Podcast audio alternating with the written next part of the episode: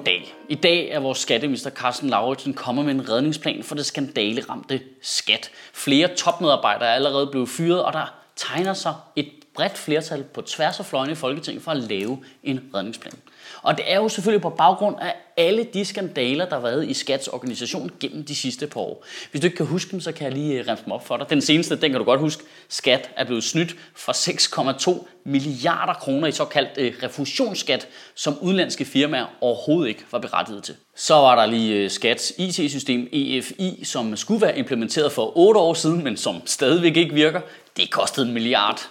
No biggie, no biggie. Så var der selvfølgelig ejendomsvurderingerne, som skat lige hæv ud af røven. Ja, og så begyndte alle folk at klage over det, og løsningen på det, det var at sørge for, at folk ikke kunne klage alligevel. Smart, rigtig smart. Og da sagerne om ejendomsvurderinger så endelig begyndte at køre efter politisk pres, så valgte skat så helt bevidst bare totalt at sylte dem. Ja, mega sympatisk. Og så er der vist heller ikke flere. Nå jo. Casey Jesper-sagen, den havde jeg helt glemt, hvor skat øh, troede øh, finansmanden fra øh, Brøndby og i øvrigt hele hans familie og fastfrøs alle deres konti i over flere år. En sag, der startede for fem år siden og stadigvæk ikke er afsluttet. Hmm, nå ja, og så belønnede skat også to chefer med store lønbonusser, på trods af, at der lige var startet tjenestemandsserie imod dem.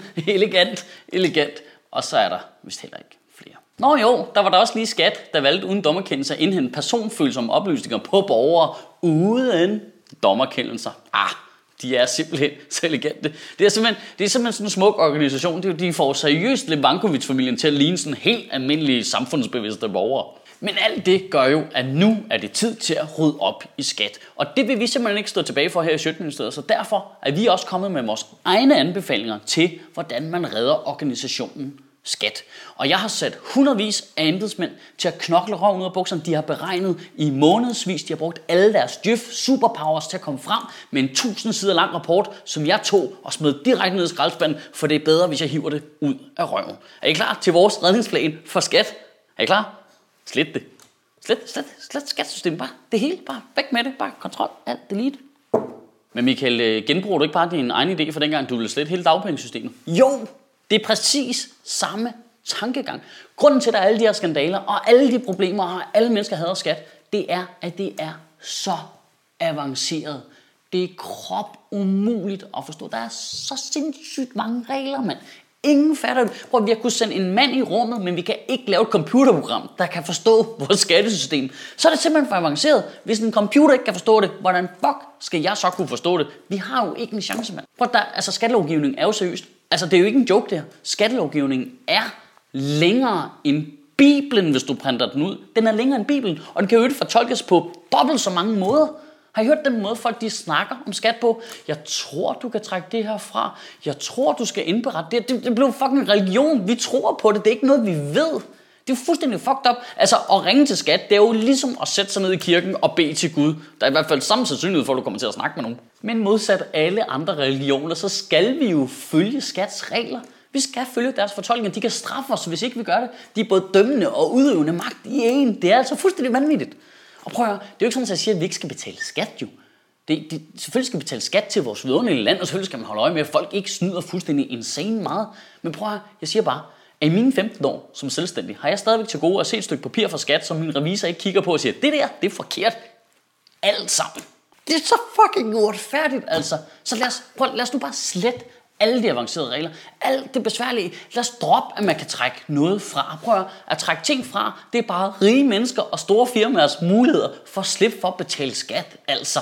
Ah, men vi betaler faktisk topskat. Ja, men du har også trukket din båd og dit tøj og 12 års forbrug af croissanter fra, må ikke det løber sådan nogenlunde rundt. Lad os nu bare droppe alle de der former for fradrag og moms og pis og lort. Hvis det er svært at forstå, helt seriøst, så synes jeg, vi skal slette det. Altså. Og alle de penge, som staten så sparer på, at folk ikke længere kan trække ting fra. Trække deres dyre uger og iPhone Giga fra, som jo er super vigtigt for, at du kan drive din virksomhed. Det kan jeg godt se. Alle de penge, de sparer der, og alle de penge, de sparer på medarbejdere, der ikke længere skal sidde og holde øje med alle de der fuldstændig fucked up, avancerede regler. Alle de penge bruger vi til at sænke skatten med. Jeg er ikke økonom. Jeg kan ikke regne ud, hvem der får mest ud af det. Er det dem, der tjener meget, eller dem, der tjener lidt? Men jeg kan regne ud, at det må give den samme bundlinje. Der må være cirka samme mængde af penge tilbage i statskassen, vi kan arbejde med. Og ved du hvad, det har faktisk den gigantiske fordel, at så kan du som borger i dit eget samfund faktisk forstå reglerne i det land, du bor i, uden at have en Ph.D. Og så ved jeg godt, så ved jeg godt, at der lige er en lille sideeffekt, der gør, at revisorerne ikke har en skid at lave. Men ved du hvad, så med de lære at danse for penge på gaden, det er stadigvæk mindre luderagtigt end det, de laver nu. Og sidst, men ikke mindst, i Sjøtministeriets store redningsplan for skat, så skal det simpelthen have et nyt navn. Øh, det er simpelthen for negativt lavet, det de har nu, vi forbinder det alle sammen med noget dårligt. Og så er det jo også det samme, som man kalder sin kæreste. Det er altså lidt mærkeligt. Så skal det ikke samtidig være noget, du er tvunget til at betale, for ellers kommer du i fængsel. Det er jo basically kun tonefaldet, der afgør, at vi kan høre, hvem det er, man snakker om. Åh, oh, skat. Åh, oh, skat. Og det kan i princippet stadigvæk godt være begge to. Altså. I ugen, der kommer, der synes jeg, at vi sammen skal finde på et nyt navn til skat. Om det skal være samfundsgebyr, eller fællesudgifter, eller man har abonnement på velfærd, eller landslicens. Noget i den stil. Der er mange bud. Prøv at komme med dit.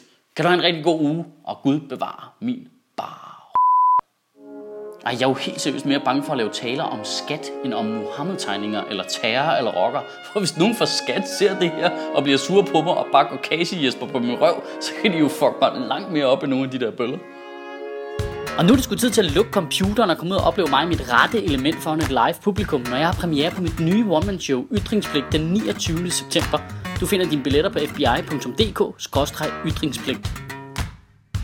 Og så er vi jo som altid sponsoreret af Comedy Zoo. Og det betyder, at øh, de giver os nogle penge, så vi kan producere de her taler.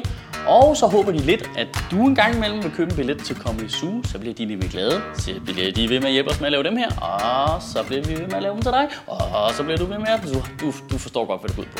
Pointen er i hvert fald, at hvis du er i Aarhus, så har vi jo fået en super fin ny Comedy Zoo deroppe. Og i den her uge, der kan du se Linda P. og Anders Grav. Og i næste weekend, der kan du se Lasse Remmer sammen med årets talent ved Zulu Comedy Gala, Jonas Mogensen. Det kan jeg virkelig anbefale. Du finder som altid dine billetter på fbi.dk.